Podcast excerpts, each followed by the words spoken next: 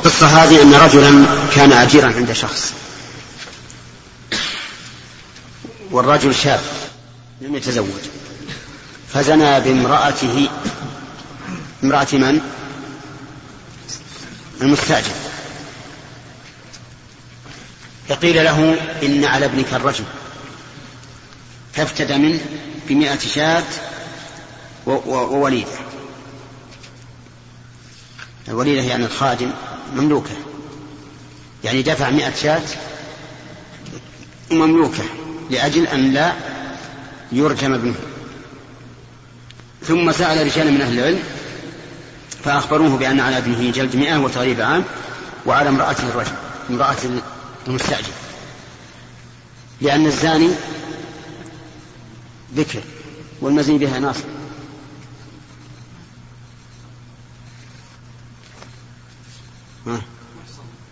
بكرة عليك اختبار. نعم. ها؟ لا ما هو محسنة السؤال الثاني. عليك اختبار؟ إيه. وكأنك تدرس في المذكرة. الكتاب أعرفه البخاري لكن الرأس. جزاك الله خير. إن شاء الله حضور المجلس العلم. طيب في أجر إن شاء الله امرأة الرجل محصنة. والزاني بكر. فقال الرسول عليه الصلاة والسلام والذي نفسي بيده لأقضين بينكما بكتاب الله جل ذكره المئة شاة والخادم رد يعني عليك لأنها أخذت بغير حق. وما أخذ بغير حق وجب رده على المأخوذ منه. و وعلى ابنك جلد مئة وتغريب عام. جلد مئة لقوله تعالى الزانية والزاني فاجلدوا كل واحد منهما مئة جلدة. وتغريب عام بالسنة. إذ ليس في القرآن التغريب. لكن بالسنة. أي يسفر عن بلده. لمدة عام. وفائدة هذا أنه يبعد عن مكان المزني بها وعن المزني بها أيضا. لأنه إذا كان قريبا فربما تسول له نفسه أن يعود مرة أخرى.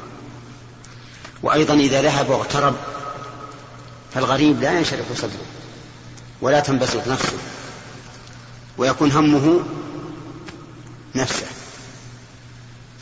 فيبعد عن مواضع فيبعد عن الأحوال التي توجب النشوة والفرح وحب الجماع فيكون في ذلك حمية له عن مواقعة المحظور مرة أخرى. وبناء على ذلك لا يجوز أن ننفيه إلى بلد يكثر فيها الفساد. لأننا إذا نفيناه إلى بلد يكثر فيها الفساد فقد زدنا الطين ذلة فلا يجوز. لكن نسفره إلى بلد نزيه خالي من من هذا الشرور وفي هذا الحديث أيضا دليل على جواز توكيل الإمام في إثبات الحد وإقامة الحد. لقوله فإن اعترفت هذا إثبات الحد.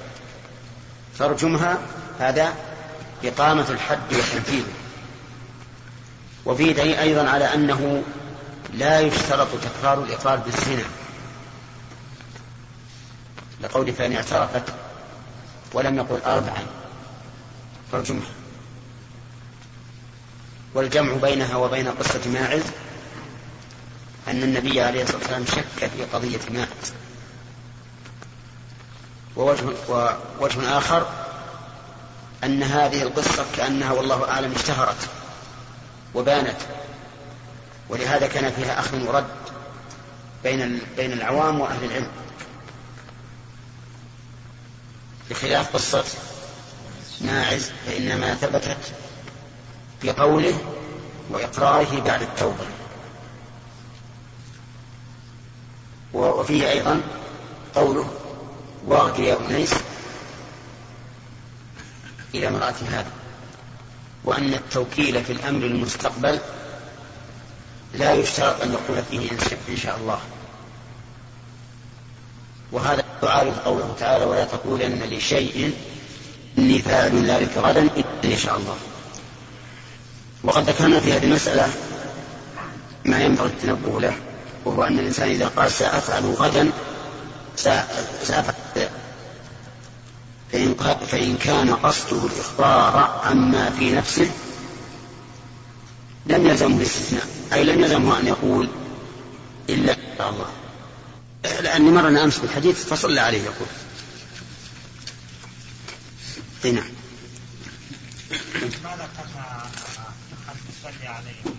اي في الحديث فصلى عليه. في نفس البخاري. نعم حديث البخاري وناقشه إيه. ناقشه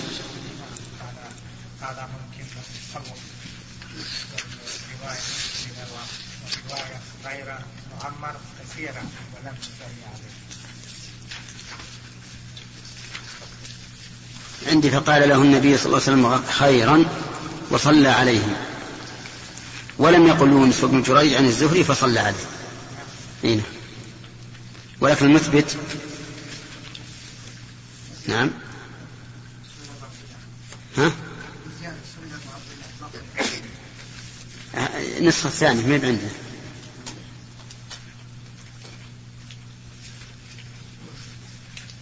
نعم بسم الله الرحمن الرحيم الحمد لله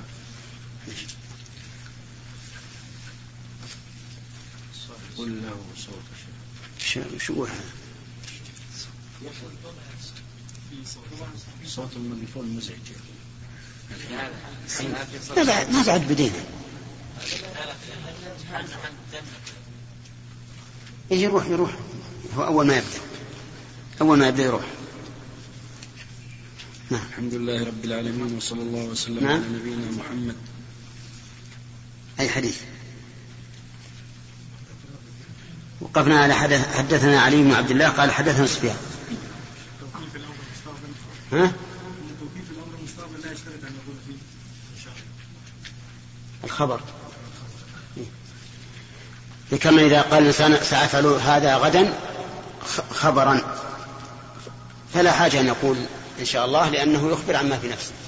أما إذا قال سأفعل بما أنه سينفذ فإنه يقول إن شاء الله. نعم. قال البخاري رحمه الله تعالى حدثنا علي بن عبد الله قال حدثنا سفيان عن الزهري عن عبيد الله عن ابن عباس رضي الله عنهما قال قال عمر لقد خشيت أن يطول بالناس زمان حتى يقول قائل لا نجد الرجم في كتاب الله فيضلوا بترك فريضة أنزلها الله.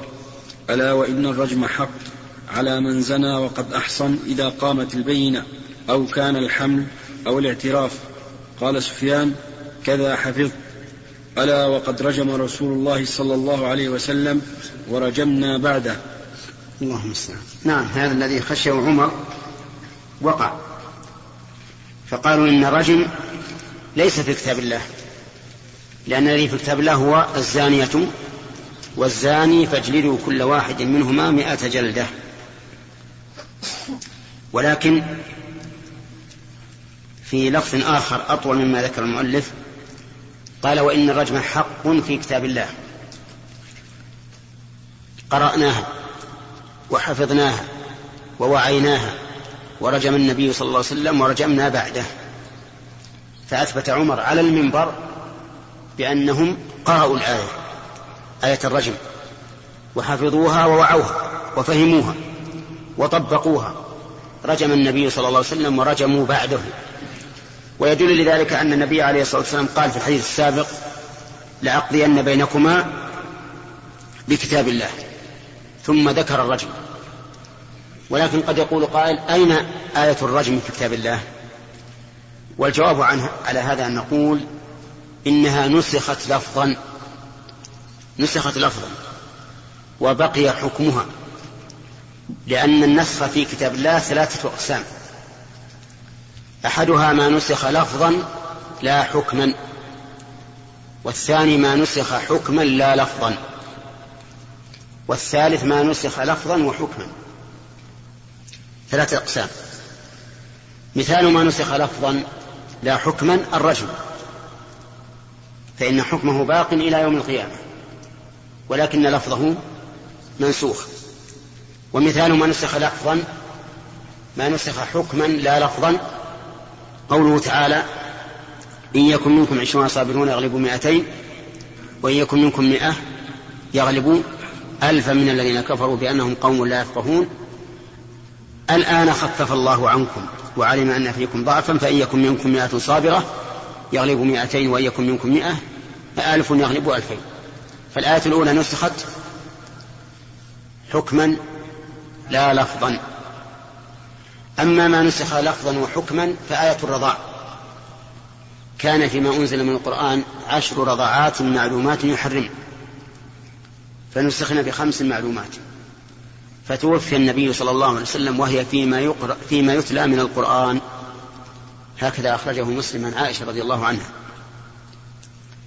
فالعشر رضعات نسخت. لفظا وحكما. والخمس لفظا لا حكما لأن الخمس باقية. فإذا قال قائل ما الفائدة من نسخ اللفظ دون الحكم؟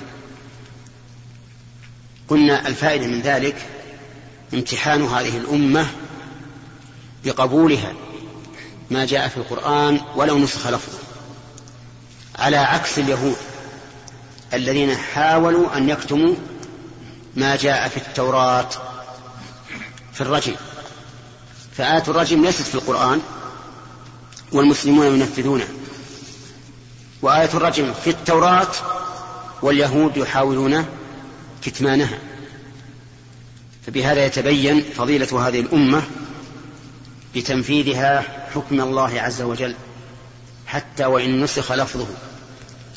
هذا من فوائد نسخ اللفظ وهي امتحان هذه الأمة بالامتثال. وفي حديث عمر رضي الله عنه يقول إن الرجم حق على من زنى وقد أحصن عرفتم الإحصان. في باب الحد حد الزنا وهو إناصة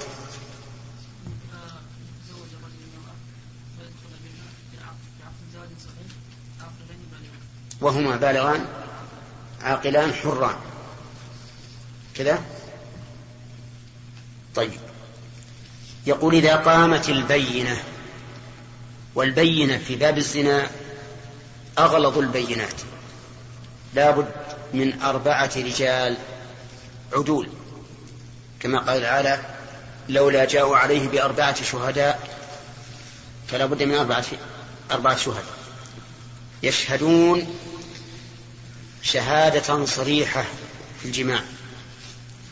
فيقول رأينا ذكره في فرجها على فعل واحد من شخص واحد. يعني معناها المشهود عليه واحد المرأة والرجل واحد. والفعل واحد. والتصريح لا بد منه. لا بد من أن يصرح. والشهادة على هذا الوصف يندر وجودها بل يتعذر. حتى أن الشيخ الإسلام رحمه الله يقول وهو في القرن الثامن لم يثبت الزنا عن طريق الشهادة من عهد الرسول إلى يومنا. ومن باب أولى من عهد الشيخ الإسلام إلى يومنا هذا أيضا ما سمعنا أنه ثبت عن طريق الشهادة لأنها مسألة كبيرة. كما قال من اتهم به لأمير المؤمنين عمر بن الخطاب رضي الله عنه قال لو كان بين أفخاذنا ما شهد هذه الشهادة بين أفخاذنا أفخاذ المرأة والرجل. ما شهد هذه الشهادة. من يستطيع أن يرى ذكر الرجل في فرج المرأة؟ هذا صعب جدا. وكل هذا حكمته التحري في حفظ الأعراض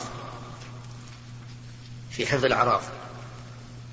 ولهذا لو شهد ثلاثة رجال على أنهم رأوا شخصا يزني بامرأة ذكروا فرجها جلد كل واحد منهم ثمانين جلد ولم يقم الحد على المشهود عليه. كل هذا إيش؟ حماية لأعراض المسلمين من أن تنتهك ويأتي أي واحد يشهد بأن فلان زنى أو فلان تلوط والعياذ بالله. المسألة خطيرة جدا. إذا البينة في باب الزنا ما هي؟ أربعة رجال إيش؟ عدول. لو أتى أربعمائة امرأة يشهدن به لم يقبل. لابد من رجال. أربعة لو أتى ثلاثة ما قبل. قال أو كان الحمل أو الاعتراف. الحمل من البينات. ما لم تدع المرأة شبهة. ومتى يكون من البينات؟ إذا حملت امرأة ليس لها زوج ولا سيد. إذا حملت امرأة ليس لها زوج ولا سيد فإنه يقام عليها الحد. يقام عليها الحد لأنه لا يمكن أن تلد امرأة بدون بدون ذكر إلا أن يكون ذلك آية من آيات الله كما حصل لمريم. فإذا حملت امرأة وليس عندها زوج ولا سيد وجب أن ترجم إذا كانت محصنة. ما لم تدع شبهة فإن ادعت شبهة بأن قالت إنها مكرهة أو إنها موطوءة بشبهة أو إنها تحملت بماء رجل. يعني أخذت المني وأدخلته في فرجها حتى حملت فإنها لا تحد لأن هذا شبهة. وهذا الذي قاله عمر وأعلنه على منبر رسول الله صلى الله عليه وسلم هو الحق أي أن الزنا يثبت بحمل المرأة إذا لم يكن لها زوج ولا سيد ما لم تدعي شبهة. وذهب بعض العلماء إلى أنها لا تحد بالحمل وإن لم يكن لها زوج ولا سيد. قالوا لاحتمال الشبهة ولكن هذا القول ضعيف. ولا يصلح لإقامة مجتمع لأننا لو قلنا بهذا القول لقامت البغايا تفعل ما شاءت فإذا حملت قيل لها قالت نعم فإذا حملت تركت. لا يتعرض لها ولا يقال من أين لك هذا هذا الحمل. فالصحيح ما قاله عمر رضي الله عنه. نعم. الشيخ لو النساء على غير لأننا ما نقبل قوله. نعم. إي نعم. يقام عليهم الحد الشيخ الشاهد رجل إذا رأى رجل من يزني وجاء إلى القاضي وقال أنا رأيته وهو ما يعرف أنه يجب أن يأتي معه بثلاثة. وقال القاضي إما أن تأتي بثلاثة معك وإلا نعم. وما يعرف الحكم يا شيخ. ولا ما يعرف الحكم؟ هذا حق آدم. يقول أنا لو أعرف أنه يجب أن آتي بثلاثة ما جيت شهدت. إيه. نقول ليش تستعجل؟ إيه نعم. طيب ما رأيكم لو لو لو أتى بالصورة؟ إنسان مثل رأى شخصين يزنيان فصورهما هل تعتبر الصورة؟ ليش؟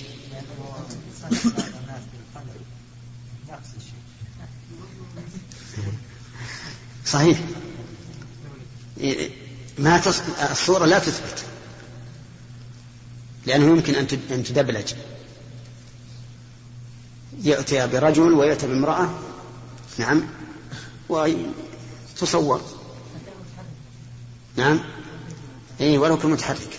كل شيء يصير ألم يصوروا صور كثيرة خلاف الواقع؟ نحن نشهد بأنها خلاف الواقع.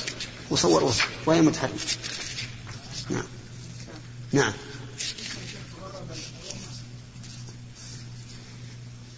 تغريب تغرب.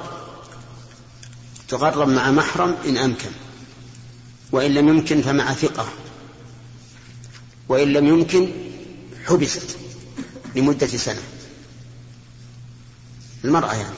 إذا وجب تغريب المرأة فمع محرم فإن لم يمكن فمع ثقة فإن لم يوجد حبست لمدة سنة. باب باب رجم الحبلى من الزنا إذا أحصنت. حدثنا عبد العزيز بن عبد الله قال حدثني إبراهيم بن سعد عن صالح بن الزهري عن صالح عن الزهري عن عبيد الله بن عبد الله بن عتبة ابن مسعود عن ابن عباس قال كنت أقري رجالا من المهاجرين منهم عبد الرحمن بن عوف فبينما أنا في منزله بمنى وهو عند عمر بن الخطاب في آخر حجة حجها إذ رجع إلي عبد الرحمن فقال لو رأيت رجلا أتى أمير المؤمنين اليوم فقال يا أمير المؤمنين هل لك في فلان؟ يقول لو قد مات عمر لقد بايعت فلانا فوالله ما كانت بيعة أبي بكر إلا فلتة فتمت. فغضب عمر ثم قال إني إن شاء الله لقائم العشية في الناس فمحذرهم هؤلاء الذين يريدون أن يغصبوهم أمورهم. قال عبد الرحمن فقلت يا أمير المؤمنين لا تفعل فإن الموسم يجمع رعاع الناس وغوغاءهم فإنهم هم الذين يغلبون على قربك حين تقوم في الناس وأنا أخشى أن تقوم فتقول مقالة يطيرها عنك كل مطير وألا يعوها وألا يضعوها في مواضعها فأمهل حتى تقدم المدينة فإنها دار الهجرة والسنة فتخلص بأهل الفقه وأشراف الناس. فتقول ما قلت متمكنا فيعي أهل العلم مقالتك ويضعونها على مواضعها. فقال عمر أما والله إن شاء الله لأقومن بذلك أول مقام أقومه بالمدينة. قال ابن عباس فقدم فقدمنا المدينة في عقب ذي الحجة فلما كان يوم الجمعة عجلت الرواح حين زاغت الشمس حتى أجد سعيد بن زيد ابن عمرو بن نفيل جالسا إلى ركن المنبر. فجلست حوله تمس ركبتي ركبته فلم أنشب أن خرج عمر بن الخطاب. فلما رأيته مقبلا قلت لسعيد بن زيد ابن عمرو بن نفيل ليقولن العشية مقالة لم يقلها منذ استخلف. فأنكر علي وقال ما عسيت أن يقول ما لم يقل قبله. فجلس عمر على المنبر فلما سكت المؤذنون قام فأثنى على الله بما هو أهله ثم قال أما بعد فإني قائل لكم مقالة قد قدر لي أن أقولها. لا أدري لعلها بين يدي أجلي. فمن عقلها ووعاها فليحدث بها حيث انتهت به راحلته. ومن خشي ألا يعقلها فلا أحل لأحد أن يكذب علي. إن الله فلا أحل لأحد أن يكذب علي. إن الله بعث محمدا صلى الله عليه وسلم بالحق وأنزل عليه الكتاب. فكان مما أنزل الله آية الرجم. فقرأناها وعقل فكان مما أنزل الله آية الرجم بالرفع. فكان مما أنزل الله آية الرجم. فقرأناها وعقلناها ووعيناها. رجم رسول الله صلى الله عليه وسلم ورجمنا بعده. فأخشى إن طال بالناس زمان أن يقول قائل والله ما نجد آية الرجم في كتاب الله. فيضلوا بترك فريضة أنزلها الله. والرجم في كتاب الله حق على من زنى إذا أحصن من الرجال والنساء إذا قامت البينة أو كان الحبل أو الاعتراف. ثم إنا كنا نقرأ فيما نقرأ من كتاب الله ألا ترغبوا عن آبائكم فإنه كفر بكم أن ترغبوا عن آبائكم. أو إن كفرا بكم أن ترغبوا عن آبائكم. ألا ثم إن رسول الله صلى الله عليه وسلم قال لا تطروني كما أطري عيسى بن مريم وقولوا عبد الله ورسوله ثم إنه بلغني أن قائلا منكم يقول والله لو قد مات عمر بايعت فلانا. فلا يغترن امرؤ أن يقول إنما كانت بيعة أبي بكر فلتة وتمت. ألا وإنها قد كانت كذلك ولكن الله وقى شرها. وليس فيكم من تقطع الأعناق إليه مثل أبي بكر. من بايع رجلا من غير مشورة من المسلمين فلا يبايع هو ولا ولا الذي فلا فلا, فلا يبايع. يبايعه. فلا يبايع هو والذي بايعه تغرة أن يقتلى. وإنه قد كان من خبرنا حين توفي حين توفى الله نبيه صلى الله عليه وسلم أن الأنصار خالفونا واجتمعوا بأسرهم في سقيفة بني ساعدة. وخالف عنا علي والزبير ومن معهما واجتمع المهاجرون إلى أبي بكر. فقلت لأبي بكر يا أبا بكر انطلق بنا إلى إخواننا هؤلاء من الأنصار.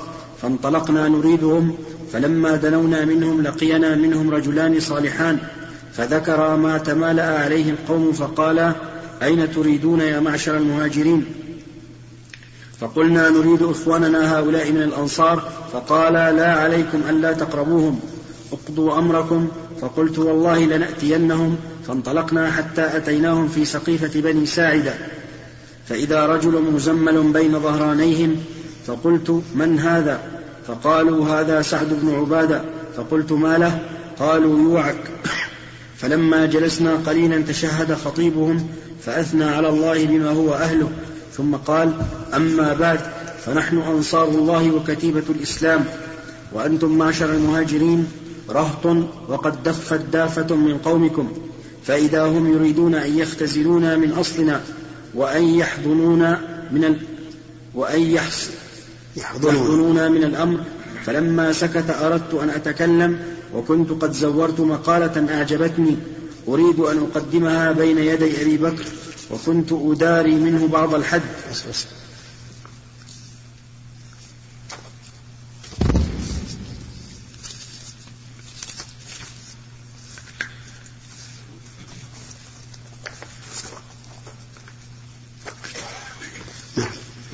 فلما سكت أردت أن أتكلم وكنت قد زورت مقالة أعجبتني. أريد أن أقدمها بين يدي أبي بكر وكنت أداري منه بعض الحد. فلما أردت أن أتكلم قال أبو بكر على رسلك. فكرهت أن أغضبه فتكلم أبو بكر فكان هو أحلم مني وأوقر. والله, والله ما ترك من كلمة أعجبتني في تزويري إلا قال في بديهته مثلها أو أفضل منها حتى سكت. فقال ما ذكرتم فيكم من خير فأنتم له أهل ولن يعرف هذا الأمر إلا لهذا الحي من قريش. هم أوسط العرب نسبا ودارا. وقد, رضي وقد رضيت لكم أحد هذين الرجلين فبايعوا أيهما شئتم أيهما شئتم. فأخذ بيدي ويد أبي عبيدة بن الجراح وهو جالس بيننا فلم أكره فلم أكره مما قال غيرها. كان والله أن أقدم فتضرب عنقي لا لا يقربني. ذلك من إثمي أحب إليه نعم. ذلك من إثمي أحب إلي من أن أتأمر على قوم فيهم أبو بكر. اللهم إلا أن تسول إلي نفسي عند الموت شيئا لا أجده. الآن فقال قائل من الأنصار أنا جديلها المحكك وعذيقها المرجب. منا أمير ومنكم أمير يا معشر قريش. فكثر اللغط وارتفعت الأصوات حتى فرقت من الاختلاف. فقلت أبسط يدك يا أبا بكر. فبسط يده. فبايعته وبايعه المهاجرون. ثم بايع ثم بايعته الأنصار. ونزونا على سعد بن عبادة. فقال قائل منهم قتلتم سعد بن عبادة. فقلت قتل الله سعد بن عبادة. قال عمر وإنا والله ما وجدنا فيما حضرنا فيما حضرنا من أمر وإنا والله ما وجدنا فيما حضرنا من أمر أقوى من مبايعة أبي بكر خشينا إن فارقنا القوم ولم تكن بيعة أن يبايعوا رجلا منهم بعدنا فإما بايعناهم على ما لا نرضى وإما نخالفهم فيكون فسادا فمن بايع رجلا على غير مشورة من المسلمين فلا يتابع فلا يتابع هو ولا الذي بايعه تغرة أن يقتلى الله. هذا حديث طويل كما رأيتم لكن فيه فوائد عظيمة. فنقول وبالله نقول يقول البخاري رحمه الله باب رجم الحبلى من الزنا إذا أحصنت وقد سبق الكلام على هذا وبينا أن القول الراجح أنها أي المرأة إذا حملت من غير زوج وليس لها زوج ولا سيد فإنها تحد ما لم تدعي شبهة. وأن البخاري رحمه الله صرح في هذه الترجمة بما بما ذكر. قال باب رجم الحبلى من الزنا إذا أحصنت وجزم بهذا جزما. ثم ذكر حديث عمر رضي الله عنه بل حديث ابن عباس. قال كنت أقرئ رجالا من المهاجرين منهم عبد الرحمن بن عوف مع أنه رضي الله عنه من أصغر القوم. لكن قد دعا له النبي عليه الصلاة والسلام فقال اللهم فقهه في الدين وعلمه التأويل. وكان رجلا حريصا على العلم.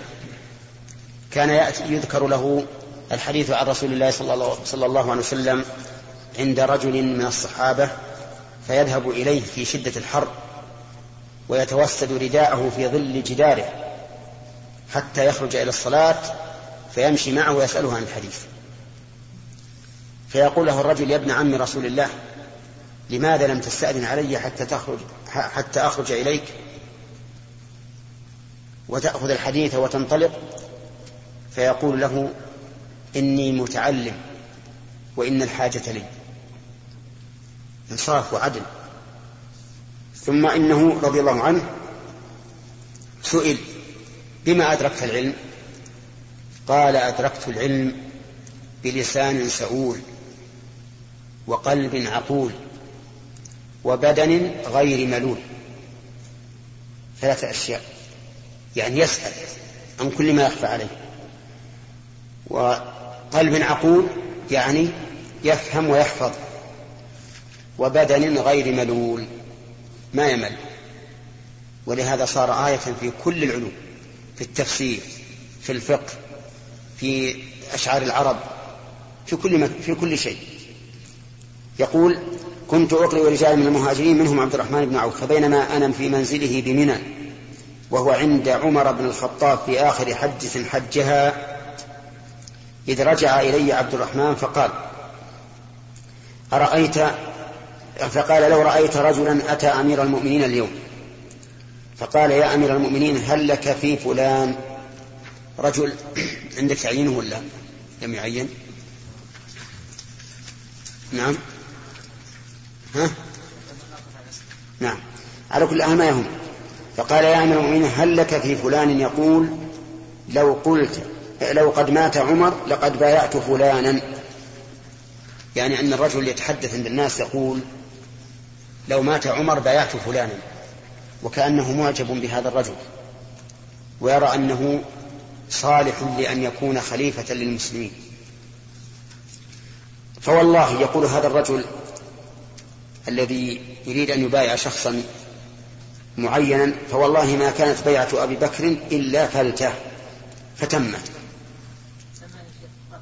نعم. كيف؟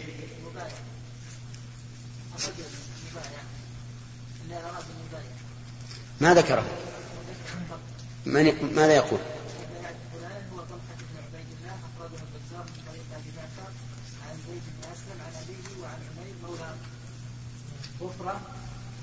وسكون بضم المرجمة وسكون الفاء. قال قدم قدم عليه أبي بكر قدم على أبي بكر مات فذكر قصة طويلة في قسم الفيء ثم قال حتى إذا كان في آخر السنة التي حج فيها عمر. قال بعض الناس لقد لو قد مات أمير المؤمنين أقمنا فلانا يعنون طلحة بن عبيد الله. أحسنت. نعم يقول فوالله ما كانت بيعة أبي بكر إلا فلتة فتمت يعني فأنا سأبايع هذا الرجل بدون مشورة الناس وستتم بيعته فغضب عمر رضي الله عنه ثم قال إني إن شاء الله لقائم الليلة لقائم العشية في الناس فمحذرهم هؤلاء الذين يريدون أن يغصبوهم أمورهم. إني قائم العشية يعني آخر النهار. لأن العشي ما بين الزوال إلى غروب الشمس. يقول فمحذرهم هؤلاء الذين يريدون أن يغصبوهم أمورهم. بماذا يغصبونهم أمورهم؟ بمبايعة رجل دون مشورة المسلمين. وكان عمر رضي الله عنه يحب المشورة وأخذ الرأي وأن لا يولى على المسلمين إلا من رضوه حتى لا يحصل الاختلاف والنزاع. وفي هذا دليل على أنه يجب على ولي الأمر من أمير أو وزير أو مدير. أو ولي أمر في العلم. لأن أولياء الأمور قسمان أو طائفتان من الناس. أولياء الأمور في العلم والبيان وأولياء الأمور في السلطة والقدرة. يجب على أولياء الأمور من العلماء والأمراء أن يحذروا أمثال هؤلاء الذين يندسون في المسلمين ليفسدوهم. ويفرقوهم ويثيروهم على ولاتهم. وإن كانوا يتصنعون ويأتون بطريق النصح لكنهم في الحقيقة هم الفساد وهم الشر. ولهذا يقول نحذرهم هؤلاء الذين يريدون أن يغصبوهم أمورهم. فالواجب التحذير من هؤلاء الذين يندسون بين الناس بصورة الناصح وهم في الحقيقة أهل الغش وبصورة المصلح وهم أهل الفساد. أن يحاول التفريق بين الناس وبين قادتهم في العلم والدين أو في السلطان والرعاية. يقول فقال عبد الرحمن قلت فقلت يا أمير المؤمنين لا تفعل. وهو واحد من الرعية. يقوله لأعظم خليفة بعد أبي بكر. لا عمر عازم على أن يفعل ومؤكد ذلك بإن واللام فيقول له واحد من رعيته لا تفعل. لكن يقول إيش؟ نصحا ولا رياء؟ نصحا. وبين السبب فإن الموسم يجمع رعاع الناس وغوغاءهم. يعني يجمع العامة الذين لا يفهمون ولا يفقهون. والناس يقولون العوام ها؟ عوام. تلدغك. نعم. تقرصك. تؤذيك. يجمع رعاء الناس وغوغاءهم فإنهم هم الذين يغلبون على قربك حين تقوم في الناس. صحيح. إذا قام الخطيب مثل ولي الأمر خطيبا من اللي يتزاحمون عنده؟ الغوغاء. إذا لم تحجز الأماكن للشرفاء والوجهاء فإن الغوغاء هم لا يستحيون. يجدون يتركضون حتى يهجمون على الخطيب مثلا. الشرفاء تجده بعيد يستحي ويخجل فغواء الناس كما قال عبد الرحمن رضي الله عنه هم الذين يغلبون على قربك حين تقوم في الناس. وأنا أخشى أن تقول أن تقوم فتقول مقالة يطيرها عنك كل مطير وأن لا يعوها وأن لا يضعوها على موضعها على مواضعها فأمهل حتى تقدم المدينة. صدق. هؤلاء العامة ليس عندهم وعي ولا فهم يتلقفون الكلام ثم يطيرونه في مشارق في مشارق الأرض ومغاربها. دون فهم. هذا واقع ولا ولا متوقع؟ هذا واقع. واضح. نعم. ولكن يقول أمهل حتى تقدم المدينة فإنها دار الهجرة والسنة. دار الهجرة واضح؟ مهاجر رسول الله صلى الله عليه وسلم ودار السنة العلم سنة الرسول عليه الصلاة والسلام. لأن الباقي إما من بادية أو من قرى بعيدة لكن أهل لكن أهل المدينة هم أهل السنة. نعم. فتخلص بأهل الفقه وأشراف الناس. أهل الفقه يعني أهل العلم وأشراف الناس ذوي الجاه لأن أهل العلم لهم شرف بعلمهم وأهل الجاه لهم شرف بجاههم. وهاتان الطائفتان هما اللتان يمثلان المجتمع حقيقة. نعم.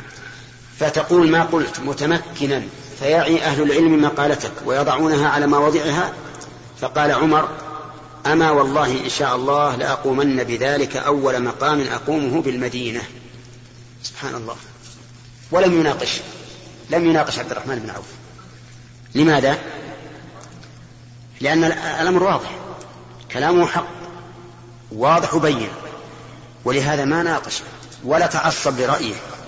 ولا قال لا سأقولها الآن لأن, لأن الناس أكثر جمعا مما إذا كنت في المدينة. فدع الناس كلهم يفهمون ما أقول. يعني ما الواقع أن المقام يمكن فيه النقاش. لكن لا شك أن الراجح ما قاله عبد الرحمن بن عوف رضي الله عنه. ولهذا سلم عمر له. وقال إني سأقوم بهذا لأقومن بذلك أول مقام أقومه بالمدينة. قال ابن عباس فقدمنا المدينة في عقب ذي الحجة. عندكم في عقب ولا في عقب؟ عقب. إما في آخرها أو في أول المحرم.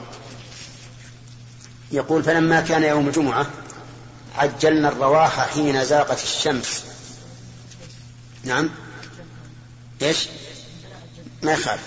هذه نصف عجلنا الرواح حين زاغت الشمس حتى أجد سعيد بن زيد بن عمرو بن نفيل وهو أحد المبشرين بالجنة. أحد العشرة المبشرين بالجنة جالسا إلى ركن المنبر فجلست حوله تمس ركبتي ركبته فلم أنشب أي لم ألبث إلا قليلا حتى أن خرج عمر بن الخطاب رضي الله عنه. فلما رأيته مقبلا قلت لسعيد بن زيد بن عمرو بن نفيل لا يقولن العشية مقالة لم يقلها منذ استخلف. من أين فهم ذلك؟ من قول عمر لا أقومن بذلك أول مقام أقومه في المدينة. يقول فأنكر علي وقال ما عصيت أن يقول ما لم يقل قبله. يعني أنه ما, ما, ما الذي أعلمه وما الذي جعل تجزم بهذا الشيء؟ أن يقول شيئا لم يكن قاله من قبل. فجلس عمر على المنبر فلما سكت المؤذنون قام فأثنى على الله بما هو أهله. هذه الكلمة المؤذنون استدل بها من قال إنه إن من السنة أن يتعدد المؤذنون في المسجد الواحد. ولكن فيها نظر فإن هذه الكلمة إن كانت محفوظة إن كانت محفوظة فالمراد بها الجنس. وإن لم تكن محفوظة وأن الصواب سكت المؤذن فالأمر واضح. لأنه, لأن المؤذن لأنه في عهد الرسول عليه الصلاة والسلام لم يكن إلا مؤذن واحد فقط. وسنرجع إليها عند ما ننهي الكلام إن شاء الله تعالى. قال قام فأثنى على الله بما هو أهله ثم قال أما بعد فإني قائل لكم مقالة قد قدر لي أن أقولها لا أدري لعلها بين يدي أجلي. رضي الله عنه. وهذا التوقع الذي توقعه صار مطابقا للواقع. فإنه قتل رضي الله عنه في آخر ذي الحجة. أليس كذلك؟ هكذا جاءت, جاءت الأخبار. أنه قتل في آخر ذي الحجة بعد رجوعه من مكة. ولهذا ما توقعه صار هو الواقع. فمن عقلها ووعاها فليحدث بها حيث انتهت به راحلته. من عقلها ووعاها العقل الفهم والوعي الحفظ مأخوذ من الوعاء لأن الوعاء يحفظ ما فيه. فليحدث بها حيث انتهت به راحلته. وش معنى هذا؟ معناه ليحدث بها إلى أقصى مكان يبلغ. نعم. في وقتنا الآن تنتهي الراحلة في أقصى الدنيا. وفي عهدهم معروف. رواحلهم إبل وخيل وبغال وحمير لا تصل إلى ما يصل إليه الطائرات في الوقت الحاضر.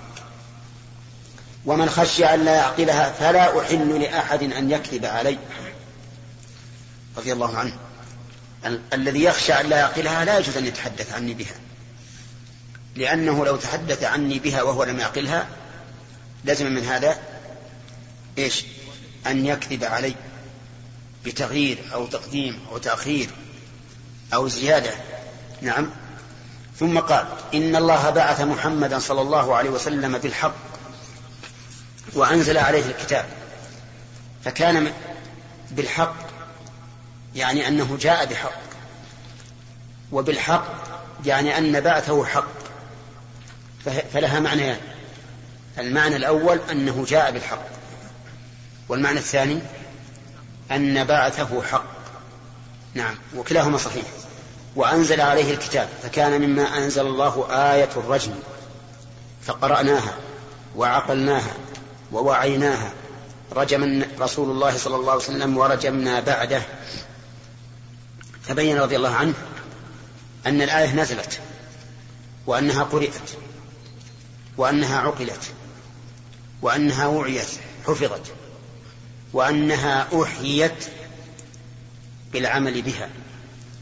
رجم النبي صلى الله عليه وسلم وأنها لم تنسخ لقوله ورجمنا بعده. وإذا ثبت الحكم إلى وفاة الرسول عليه الصلاة والسلام فلا نسخ. وكل هذا من باب التوكيد رضي الله عنه وجزاه عن أمة محمد خيرا. قال فأخشى إن طال إن طال